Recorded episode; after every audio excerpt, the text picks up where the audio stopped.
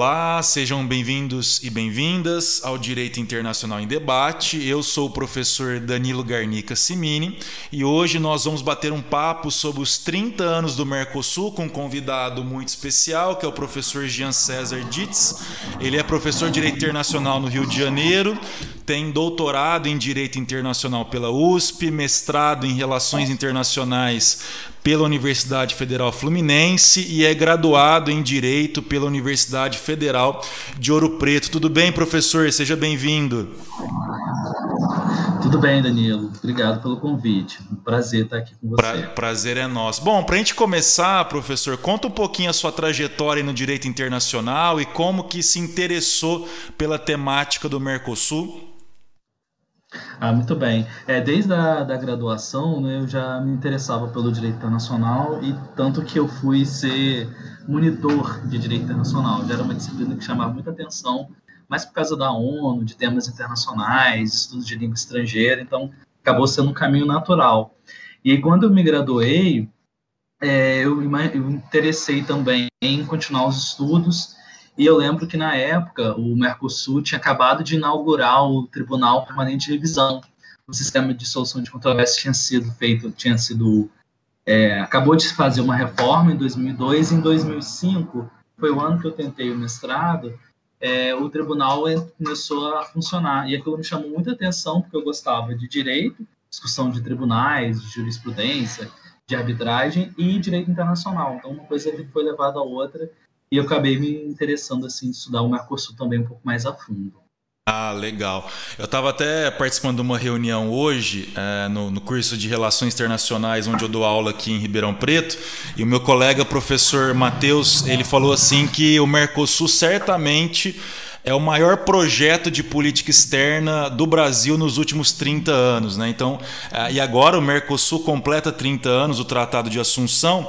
Mas antes da gente entrar no Mercosul propriamente dito, quando a gente fala de Mercosul, as pessoas às vezes comparam, principalmente quem não tem muito contato com a disciplina, comparam involuntariamente com a União Europeia. Mas eu acho que é bom deixar claro que o direito do Mercosul é diferente do direito da União Europeia. Então, explica para a gente um pouquinho essa diferença aí, professor.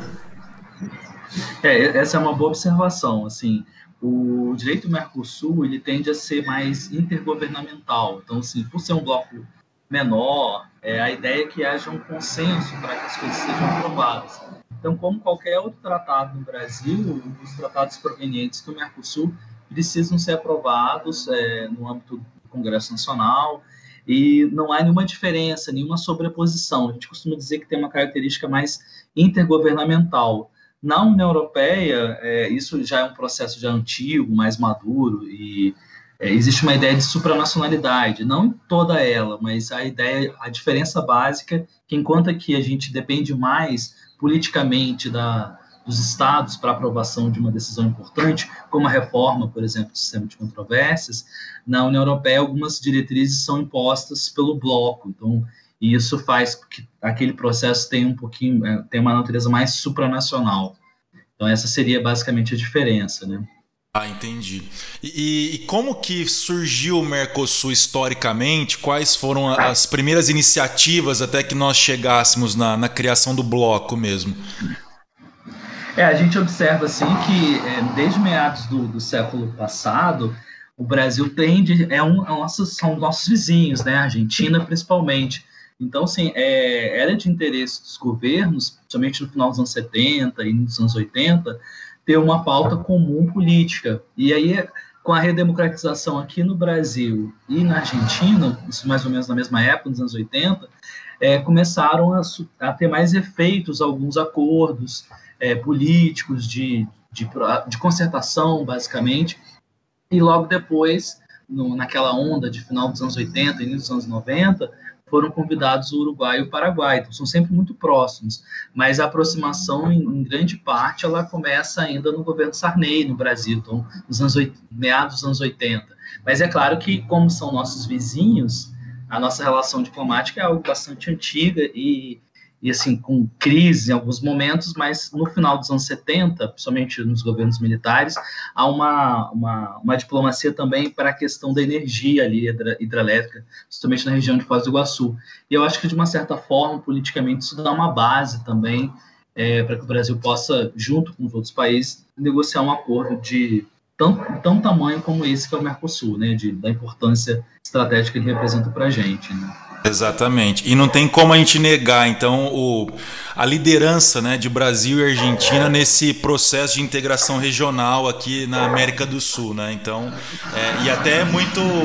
Eu estava comentando isso também em outra oportunidade como que é triste até para a nossa política externa quando a gente pensa que agora na eleição do atual presidente da Argentina, o nosso presidente nem participou da posse, né? Que é uma coisa lamentável pensando nessa perspectiva é, histórica né, de, da liderança do Brasil e, e, da Argentina nesse, nesse processo de integração regional mesmo. É, e fala um pouquinho para a gente assim, é, como que está estruturado o Mercosul. Primeiro que às vezes as pessoas acham que o Mercosul é um mercado comum, né, mas ele ainda não é um mercado comum. Então explica para quem está nos ouvindo, professor, um pouco essa questão da estrutura do Mercosul. É, ele foi criado com qual objetivo, né? Um pouquinho sobre isso para a gente. Isso, a gente pode dizer, sim, classificar o Mercosul hoje como uma união aduaneira imperfeita, ou seja, ainda tem algumas questões da questão aduaneira para serem, principalmente uma tarifa externa comum, que não é consolidada, essas são questões, assim, ainda atuais do Mercosul. Mas o Mercosul ele tem personalidade jurídica de direito nacional público, eu posso classificar como uma organização internacional, isso desde 94, no protocolo de Ouro Preto, então já tem essa categoria, e ela, ela tem uma divisão como uma, organização internacional, tem um órgão de cúpula, um conselho, tem um grupo de mercado comum, então a discussão básica, ou pelo menos inicial do Mercosul, tem uma pegada mais econômica, mais comercial, mas também existe assim, existe uma comissão de comércio, mas há outras estruturas que vão transbordando, né? Por exemplo, uma questão de um parlamento, que é uma estrutura que é ainda pouco conhecida do, do, Brasil, porque a gente não elege diretamente, mas que tem uma função de auxiliar, não, é um, não aprova a lei, mas auxilia na implementação das medidas do Mercosul. E talvez que eu acho, assim, do ponto de vista jurídico, o mais importante que a gente conheça, que há um sistema de solução de controvérsias, assim, consolidado, ele ainda ele pode participar, passar por algumas reformas, porque não é o, não é o final, posso dizer assim, mas que existe um tribunal, né, um tribunal permanente de revisão, que é uma estrutura que, que prometeu bastante, mas assim na última década ele tem tido um pouco, não tem sido tão utilizado, pelo menos é, como deveria para resolver controvérsias entre os membros.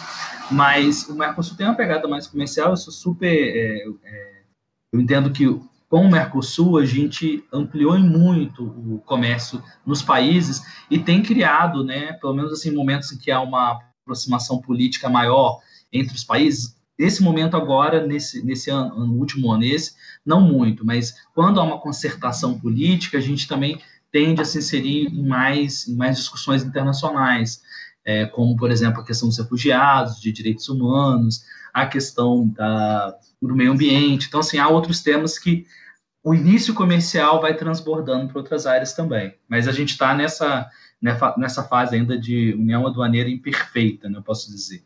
Falta ainda completar essa tarifa externa comum. Sim, e você, você comentou da questão do, dos direitos humanos, eu vou puxar aqui um, fazer um link, né? A, a, a questão dos direitos humanos e da democracia é, são questões importantes, né? Para o Mercosul, nós tivemos o episódio do Paraguai, agora toda a discussão da Venezuela. Explica para quem está nos ouvindo também como que funciona isso, né? Pegando esse episódio do Paraguai, agora da Venezuela, como que a, a democracia, né? É, é um requisito importante para os países do que fazem parte do Mercosul. Isso, bem lembrado. É, a ideia da democracia foram compromissos ampliados né, que os países fizeram, os membros, Brasil, Paraguai, Uruguai e Argentina, e depois, no outro momento, a Venezuela. Existe um protocolo, o protocolo de Ushuaia, tem 1 e o 2, e nesse protocolo fica acordado que se houver um rompimento da ordem democrática em qualquer um dos estados partes, esse estado ele pode ser suspenso do bloco e uma, é uma sanção muito grave, porque exatamente para que ela não ocorra, né, não haja suspensão da democracia em nenhum dos países do bloco, mas ela, ela faz uma pressão, uma sanção, e no direito internacional a gente tem uma certa dificuldade para essas sanções, mas essa é uma, é uma, é um bom exemplo. O Paraguai foi suspenso por conta de um, de um, de um, de um impeachment muito rápido, e, e os países do bloco entenderam que houve um rompimento da democracia, e, e depois de um tempo, com, com eleições que foram observadas, é, ele retornou ao bloco. E o mesmo caso poderia ser aplicado para a Venezuela em outro momento. É claro que o, a Venezuela se foi retirada do Mercosul, o início né, não foi uma discussão necessariamente naquele momento inicial pela questão da democracia, mas por conta de que não houve, não foi completado os mecanismos de incorporação de todos os tratados do Mercosul. Então, isso é, naquele momento foi colocado como um ponto importante, mas esse protocolo de Ushuaia também no outro momento foi aplicado também à Venezuela. Eu acho isso muito importante para dar uma, uma ideia de sanção, de uma de que a ordem democrática tem que ser a, a regra, né? tem que ser a base para ser membro do Mercosul. Sim, sim, exato. Eu estava aqui pensando, é, na, na, no Mercosul a gente tem a questão do, da decisão é, por, é, unânime, né? Todas as decisões são unânimes sim. com a presença de todos os estados plenos e tudo mais. Você acha que isso acaba dificultando a, a evolução do bloco ou não necessariamente? O que, que você acha? Assim? Você acha que poderia ser reformado esse mecanismo ou não seria esse o principal problema do, do Mercosul? Uhum. Não, ótima pergunta. Eu acho que essa pergunta aí é central para a gente entender o funcionamento do bloco.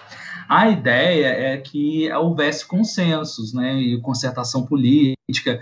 Então, assim, eu não acho que não se pensou tanto que haveria tantas é, dissidências políticas tão polarizadas entre os países, até porque talvez essa questão de polarização seja uma coisa mais recente, né, século XXI, talvez, nesse nível que a gente tem agora.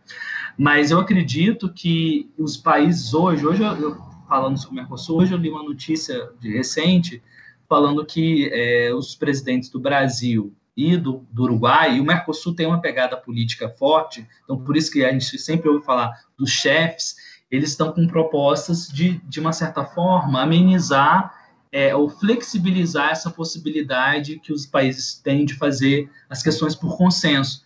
Então, a ideia era sobre acordos comerciais. Então, por exemplo, hoje existe uma, por conta dessa, desse do mercado, por causa do, dessa tarifa externa comum da União Aduaneira, a ideia é que nenhum país possa, sozinho, negociar com outro grupo sem a presença de todos. Então, assim, existe um, uma diplomacia do Mercosul comercial.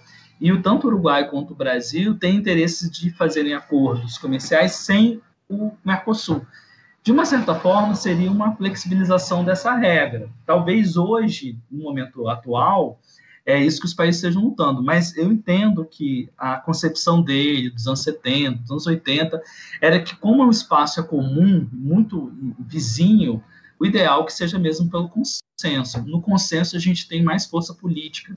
No consenso, num grupo pequeno como esses quatro, as decisões elas são mais fáceis de ser implementadas. E quando há uma, um dissenso político, talvez não seja um momento de, de negociar, discutir aquela questão. Por isso que o acordo com a União Europeia, por exemplo, a gente demorou 20 anos para ser negociado, né? Assim, algo bastante expressivo, né? Como a gente costuma dizer. Mas eu sou, eu sou a favor da, desse consenso e não sou a favor desse, dessa flexibilização dessas regras. Eu acho que ele perde força, o bloco ser muito aberto. E a, gente, a ideia de construção de uma identidade mercosulina é algo que, sim, já há 30 anos, então é algo que já, já tem um, já faz parte, né, do nosso horizonte de política externa, de Brasil, e, e, e nenhum desses países vai sair daí, né? Então a ideia é que a gente vai sempre ter, ter eles como vizinhos e considerá-los para qualquer decisão que a gente possa tomar, comercial ou não, né? Eu sou super a favor dessa do consenso. É, entendi. E você acha que, na sua perspectiva, na sua análise, essa questão do acordo Mercosul-União Europeia, por enquanto, não está mais no radar, vamos dizer assim. Acho que deu uma, foi por água abaixo, digamos. Que, qual que é a sua análise aí sobre isso? É, eu acho que ele vai ser mais politizado ainda, né? Tipo assim, é, há uma. O, o Brasil, nesse momento, pela questão ambiental, a agenda verde, então, assim, há outras questões o que no, início da negociação talvez não fosse uma questão tão importante, uma questão de, de mudanças climáticas, hoje seja uma questão mais, mais, é, mais presente na agenda, né? principalmente os países centrais na, na União Europeia, como a França, a Alemanha, por exemplo. Mas eu acredito que, do jeito que o, o acordo está, a gente consiga fatiar algumas partes dele, ou pelo menos assim, negociar partes dele, e eu acredito que isso que já foi negociado não vai ser perdido. Talvez a gente demore mais tempo ainda para poder implementar da forma como a gente imaginava, como o Brasil, né?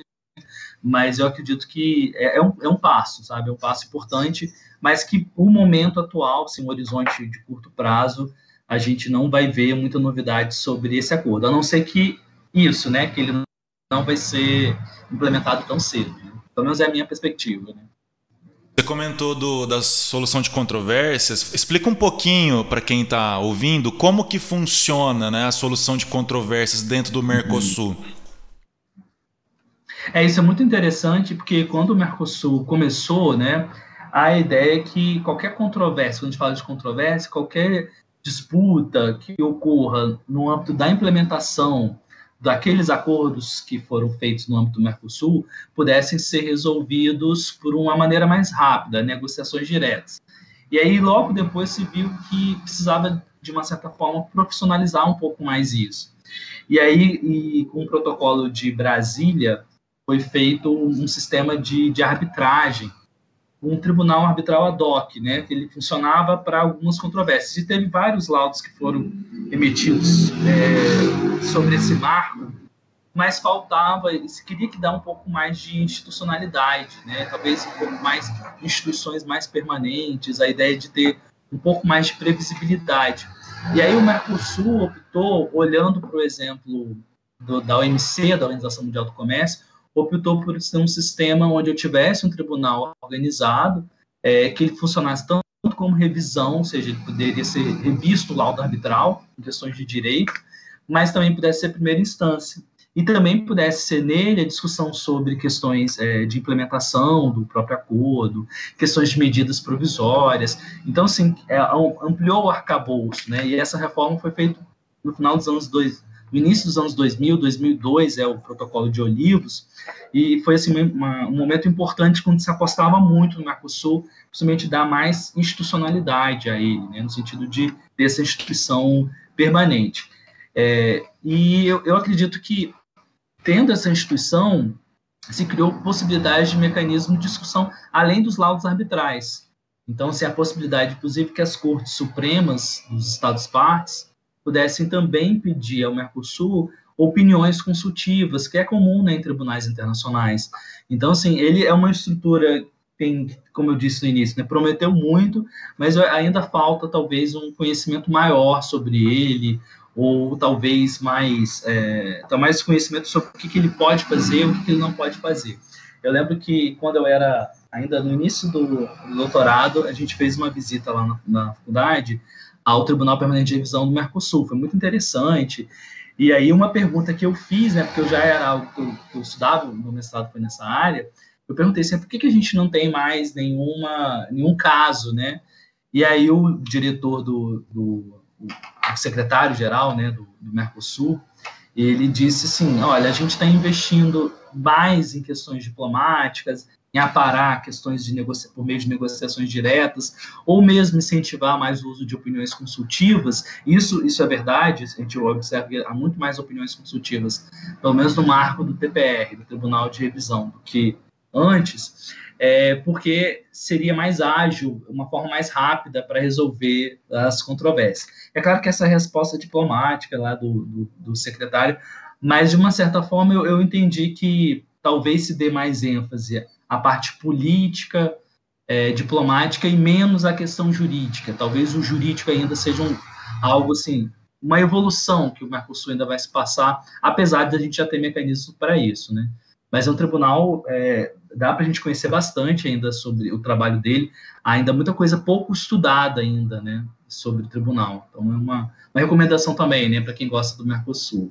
Ah, e você sabe que quando uma, uma curiosidade, uma confissão, na verdade, quando eu, as primeiras vezes que eu entrei uhum. no site do, do TPR, a, a primeira impressão que eu tive, eu falei assim, nossa, mas o site está desatualizado. Então, na verdade, é, é que, são, é que são poucos casos, né? Não é que o site está desatualizado. Num primeiro momento você acha que é culpa do site, né? Mas é, é acho que é, talvez tenha um pouco a ver com o que você falou aí, que são poucos casos mesmo que realmente são analisados, né?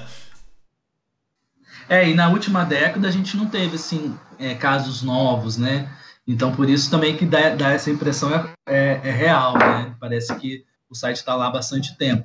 Mas talvez, assim, a partir do Brasil, do governo Temer, governos mais à direita na Argentina, é, se deu menos ênfase ao Mercosul, e era até uma crítica que foi feita a partir do final dessa última década, né? Agora, a última década, né? Que passada, 2011 em diante, em que o Mercosul estava tendo uma pegada muito mais política de questões é, que não eram a, o cerne do, do bloco, que é a questão comercial, e aí os governos mais à direita, mais liberais, queriam reavivar essa parte mais de comércio, né? Então, assim, isso, isso para uma agenda política é difícil de mudar, né? Então, talvez por isso também a questão jurídica de solução de controvérsias, naquele, nesse momento, nessa, nessa, nos últimos 10 anos, não tenha sido tão prioritária, né? É, é o meu palpite, né? Ah, não sei se você tem é, essa informação, é, porque quando a gente olha o protocolo de Olivos, o protocolo de Olivos autoriza que os países submetam a controvérsia para o OMC, né? Não é fica a escolha dos países, né? Ah. Você tem, você tem esse dado se, se, é, se existe uma maior uma escolha maior, digamos assim, é, da OMC do que do, do protocolo de Olivos propriamente, ou não existe essa estatística? Você tem noção? Assim, uma curiosidade minha até. Uhum. Não, é o Fórum Shop, eu, eu, lembro quando, que a escolha né, do, do foro, eu lembro que na época eu imaginei assim, ah, isso vai perder ah, o protagonismo do Mercosul. Assim, a Argentina levou alguns casos que ela poderia ter levado ao Mercosul, ela levou ao OMC. E o Brasil foi demandado na OMC por conta de, do que, que ele perdeu no Mercosul. Então, assim, algumas questões sobre os pneumáticos, por exemplo, é, a, União Europeia aproveitou essa decisão do Mercosul para levar a OMC. Mas, assim, não, não, houve, não há tantas demandas assim de que, que poderia ser levado para o Mercosul e foi levado para o OMC. A Argentina levou talvez umas duas demandas que poderiam ser do, do, do TPR, né, do sistema nosso, para a OMC. Mas isso também ela foi criticada, mas a ideia é que o que ela queria discutir talvez tivesse uma abrangência maior se fosse no âmbito da OMC, mas é bem pouco, assim, não Entendi. tem tantos, tantos, tantas informações assim, né? Entendi. E uma outra curiosidade também, não sei se existe esse levantamento, é, porque no TPR, o TPR ou ele julga, ele, ele atua como instância, digamos, recursal, né? ele, ele atua como recurso contra o laudo arbitral do Tribunal Arbitral Ad hoc, ou ele até pode julgar, digamos, uhum. instância única. Existe esse levantamento assim de ah, tantos casos chegaram por instância única e aqueles outros casos ali chegaram é, através de recurso de revisão, né? Existe esse levantamento uhum. ou não? Uma curiosidade também que eu sempre tive. Ó, pela jurisprudência atual, a gente tem seis casos, né? Que sim, alguns casos se repetem, discussão, mas às vezes é uma implementação. E aí o, o primeiro foi, foi o primeiro e o terceiro foram uma, uma revisão de um laudo arbitral anterior. Então, assim, vou colocar de seis casos, assim, um terço foi de revisão e o restante foi foi usado como direto, né, de forma direta. Mas assim, essas estatísticas são é, são poucas porque são poucos casos, né? Mas, assim, há os dois casos, a maioria, posso dizer assim, né, mais seguro, a maioria foi de instância única, é, utilizando o tribunal. O que eu acho mais ágil também, né, porque já tem já os, os árbitros, já tem a estrutura. Então, assim, é, a arbitragem em si, a DOC, né, que o Tribunal Arbitral DOC, para depois fazer a revisão, ela pode resolver a questão no primeiro instante, mas se eu tenho essa possibilidade de revisão, isso, de uma certa forma, na questão comercial pode atrapalhar, assim, é, demore mais, né? Apesar de dar mais segurança jurídica. E levar direto para o TPR e dar mais força ao sistema, né? Como instância única. Então, é. assim, dos casos que eu vi, dos seis, quatro foram direto. Até porque a, a, etapa de negociações diretas é uma, já é uma etapa obrigatória, né? Pelo protocolo de Olivos, né? Sim. É, é, então isso também já é uma já é um tempo, né? E demais são demandas grandes, né? Todas as que a gente viu, né? Então, então na sua opinião, a, a, atuação hoje do TPR, pelo que você tem estudado, ela está mais forte, digamos assim, na questão das opiniões consultivas, seria isso? É, eu diria assim, que o TPR hoje, ele é mais utilizado como uma instância única e se usa pouca parte de opinião consultiva. A última ah, tá, que eu tá. tenho aqui ó, é de 2009, e o último laudo arbitral é, foi 2012, que foi o caso ainda da discussão do Paraguai. Então, assim, ah, já entendi. tem quase uma década que a gente não tem discussão, sabe? Ah, entendi. Então, assim, é, de uma certa forma, ele tem uma década que está sem discussão de casos, né, propriamente ditos, né? Apesar do sistema estar tá continuando, né? É, eu vi que teve uma opinião consultiva do Parlasul, né? Porque o Parlasul tem legitimidade para formular opinião, é, pedido né, de, de, opinião consultiva, mas mesmo as opiniões consultivas são poucas ainda, né? Comparado com, por exemplo, vou pegar um exemplo aqui, a, a Corte Interamericana de Direitos Humanos, né? Tem muito mais opiniões consultivas do que o TPR, né? Ah, sim. É, a gente tem muito pouco, então assim, dá para a gente se conhecer toda a jurisprudência do, do, sistema de solução de controvérsias do Mercosul mais facilmente. Já nos outros sistemas, não, né? E mesmo esse que você colocou da, do Sistema Interamericano de Direitos Humanos, mesmo ele já é pouco comparado sim, sim. com o sistema europeu, por exemplo, né? Mas é bem menos, né? Ainda. Exato. É. Você comentou um detalhe interessante que os tribunais superiores é, dos estados eles podem é, formular também pedidos aí de opiniões consultivas, né? É, isso também não está sendo muito utilizado na prática, pelo que você tá, tá, tem estudado, né? Eu não tenho visto muito isso na prática. É. Não, foram assim duas. De, a última foi de 2008, então assim tem muito tempo. E aí em 2002, se eu não me engano foi feito no, STF. Eu lembro que foi muito saudado na época, eu pensei realmente que o, o nossa, a nossa Corte Suprema poderia utilizar mais o sistema, mas não foi. Talvez assim, as nossas discussões jurídicas sejam muito distintas do que se faz no Mercosul. Uma pena, tá? porque a gente poderia aproveitar muitas questões, né? Mas, é, pelo menos na configuração dessa, desse último, desses últimos anos, não há nenhum, nenhum sinal de que está sendo que vai ser utilizado, né? Uhum. É, tem até alguns autores que falam, talvez da, sugerem, né, a criação de um mecanismo como acontece na, na União Europeia, daquele reenvio prejudicial, né, que o juiz poderia, uhum. mas talvez não sei até que ponto isso teria, é, digamos procura, né? A, a, gente tem até uma discussão até hoje sobre controle de convencionalidade, que ah, muitos juízes ainda nem uhum. sabem direito. Eu acho que essa questão do, do direito da integração sendo aplicado é, internamente pelos juízes, acho que é, um, ainda é um desafio enorme. Né? Eu acho que se a gente já tem dificuldade de, de, aplicar a Convenção Americana de Direitos Humanos na jurisprudência interna, imagina os tratados de integração. Né? Não sei qual é a sua opinião sobre isso, mas para mim ainda parece uma coisa muito distante da, da nossa atividade judicial nos países. Né? Não, concordo plenamente com você. Assim, eu acho que falta ainda muita formação né, na, nessa parte de, de conhecer o direito internacional. E assim, talvez o, o Mercosul, eu sempre imagino assim, por envolver questões comerciais mais práticas, mais próximas, é, há, um, há uma, uma, uma, demanda grande aí que poderia ser sanada com isso, né? De questões tributárias, de facilitação comercial, de questões sanitárias. Então, assim, eu acho que é um espaço que é subaproveitado e poderia ser mais aproveitado também a gente tendo um espaço comum, por exemplo, na questão da previdência, na questão trabalhista, na questão do meio ambiente.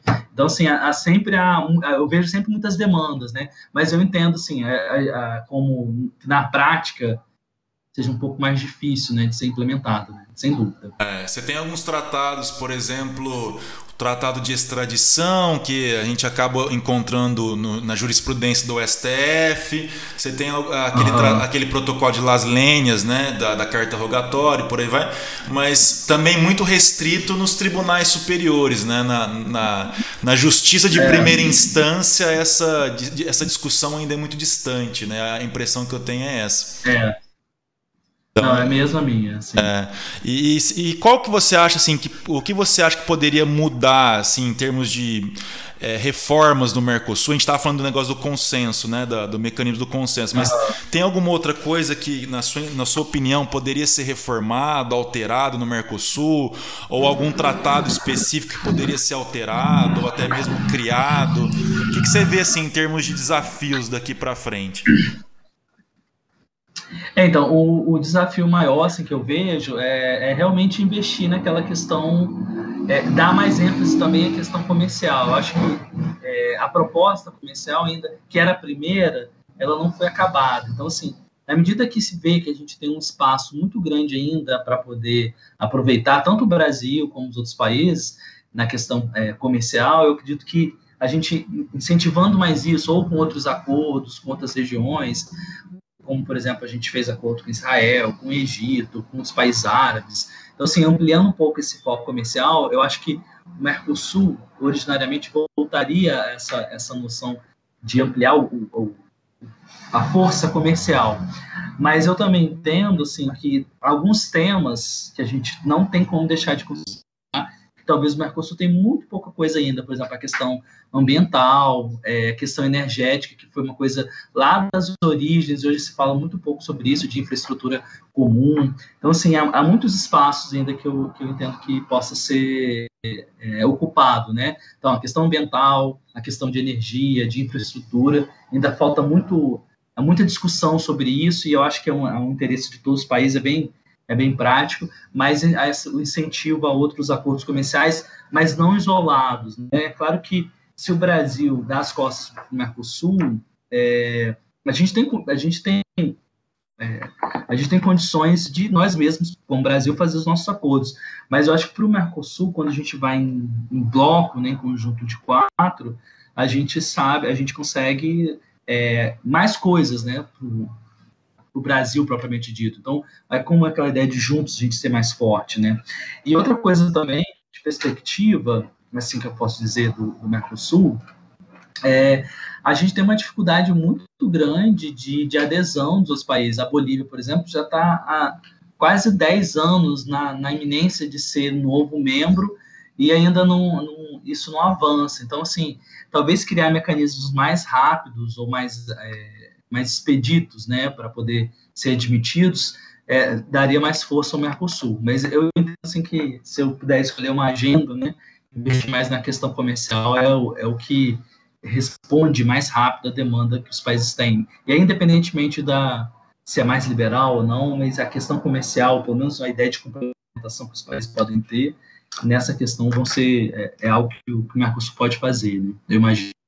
É, até, até ia te perguntar da Bolívia, exatamente a, a situação da Bolívia. É, só, só explica para quem está ouvindo, professor, porque tem duas categorias, né, digamos, de Estado: o Estado pleno e o Estado associado. Só, só explica isso que eu ia perguntar no começo, acabei esquecendo. Isso, é o que acontece. A gente tem na nossa região, né, sul-americana, tem dois grandes, tem dois mecanismos grandes comerciais, né, regionais, é o, o Mercosul e a Comunidade Andina. E aí o que acontece é que existem, né, é, a facilidade que os membros do Mercosul são membros associados da comunidade andina, ou seja, participam das reuniões, das discussões, é, mas não são membros plenos, com direito de voto, com direito de, de impor uma agenda, de colocar uma agenda, e, e efetivamente é, não, não é, internalizam aqueles tratados mas estão presentes nas reuniões. Então, o Mercosul também tem. Então, sim, há vários associados, inclusive fora da região sul-americana, que possam participar como membros associados. E para ser parte do Mercosul como membro efetivo, e aí ter direito de, de, discuss, de participar dos tratados, das negociações, propriamente dito, é, como parte, e implementar aquilo no, de uma forma, implementar no sentido de, de internalização, é, tem que ser parte da, da LAD, que é uma organização de integração de toda a comunidade latino-americana. Então, assim, existe um, um espaço muito grande de crescimento no Mercosul. Quando a gente teve uma discussão sobre a Unasul, que é um outro bloco, que hoje o Brasil nem mais faz parte, e outros, mais outros países, a ideia é que o, o, a gente teria uma, uma outra discussão mais política, mais consensuada, com outros temas, inclusive com drogas, é, discussão sobre drogas, fronteiras, é, identidade, a questão ambiental, ou mesmo de infraestrutura, e o Mercosul ficaria mais para o Cone Sul mesmo. Mas como a Unasul hoje, né, é um projeto que o Brasil saiu, eu acredito que investir mais nesse transbordamento do Mercosul seria uma, uma saída. Mas daí tem tantos associados, que são esses, por exemplo, os que não são os quatro né, originais, e os que podem aderir, né? E os que podem aderir, no caso, a Bolívia é uma delas, a Venezuela foi. Eu acredito que o, o futuro talvez nos reserve, né? Um futuro longo prazo, que a gente volte a ter a Venezuela como membro. Eu imagino, tá? Eu sou um pouco idealista, mas eu acredito que no futuro a gente consiga trazer isso. Ah, legal. Professor, antes de a gente encerrar, quero agradecer já, muito obrigado. É, foi uma ótima conversa, espero que tenha gostado também do nosso, nosso bate-papo. É, e assim, como eu comentei né, fora da gravação, Aqui eu sempre peço para os nossos entrevistados alguma dica de livro, de filme, documentário, ou sobre o tema da entrevista, ou sobre algum outro tema de direito internacional. Então, se você puder dar uma dica aí, ou mais de uma dica também, não tem problema, para os nossos ouvintes aqui, fique à vontade. Ah, não, perfeito. É, não, eu que agradeço pela, pelo convite. É, foi muito bom falar sobre o Mercosul, que é sempre um assunto predileto que eu tenho, né, de discussão. É, eu tenho, assim, a dica que eu sempre dou para os meus alunos é tem uma, uma, uma fundação ligada ao Ministério das Relações Exteriores, a FUNAG, Fundação Alexandre Guzmão, e ela tem muitos livros sobre os assuntos da política externa brasileira. E tem um especificamente, já que a gente falou muito sobre isso, que quem quiser entender um pouco mais, né, que é sobre esse, esse é, acordo Mercosul-União Europeia. O nome do livro é O Jogo Estratégico nas Negociações Mercosul-União Europeia. É um livro recente, de 2018, então, sim, existem atualidades sobre o assunto, né, do ano passado é, e do ano retrasado, e o autor é Ricardo Guerra de Araújo. Então, é, ele, você consegue o download gratuito e fala um pouco desse processo e fala dessa do que a gente discutiu lá no início, né, a diferenciação entre o direito da integração, Mercosul, e o direito da, comunitário, o direito da União Europeia, e fala dessa do acordo propriamente dito. Acho que é uma quem quer, quem se interessa pelo assunto é um, é um bom uma boa fonte de pesquisa. Ah, legal. Bom, mais uma vez obrigado. É, quero lembrar a todos e todas que o nosso podcast Direito Internacional em Debate está disponível no Spotify e também disponível no YouTube. Temos página no Facebook, página no Instagram, interna, arroba Internacional em Debate. Nosso e-mail também é internacionalemdebate.gmail.com. Então façam suas sugestões, críticas para os próximos programas e nos vemos então na próxima oportunidade. Um forte abraço.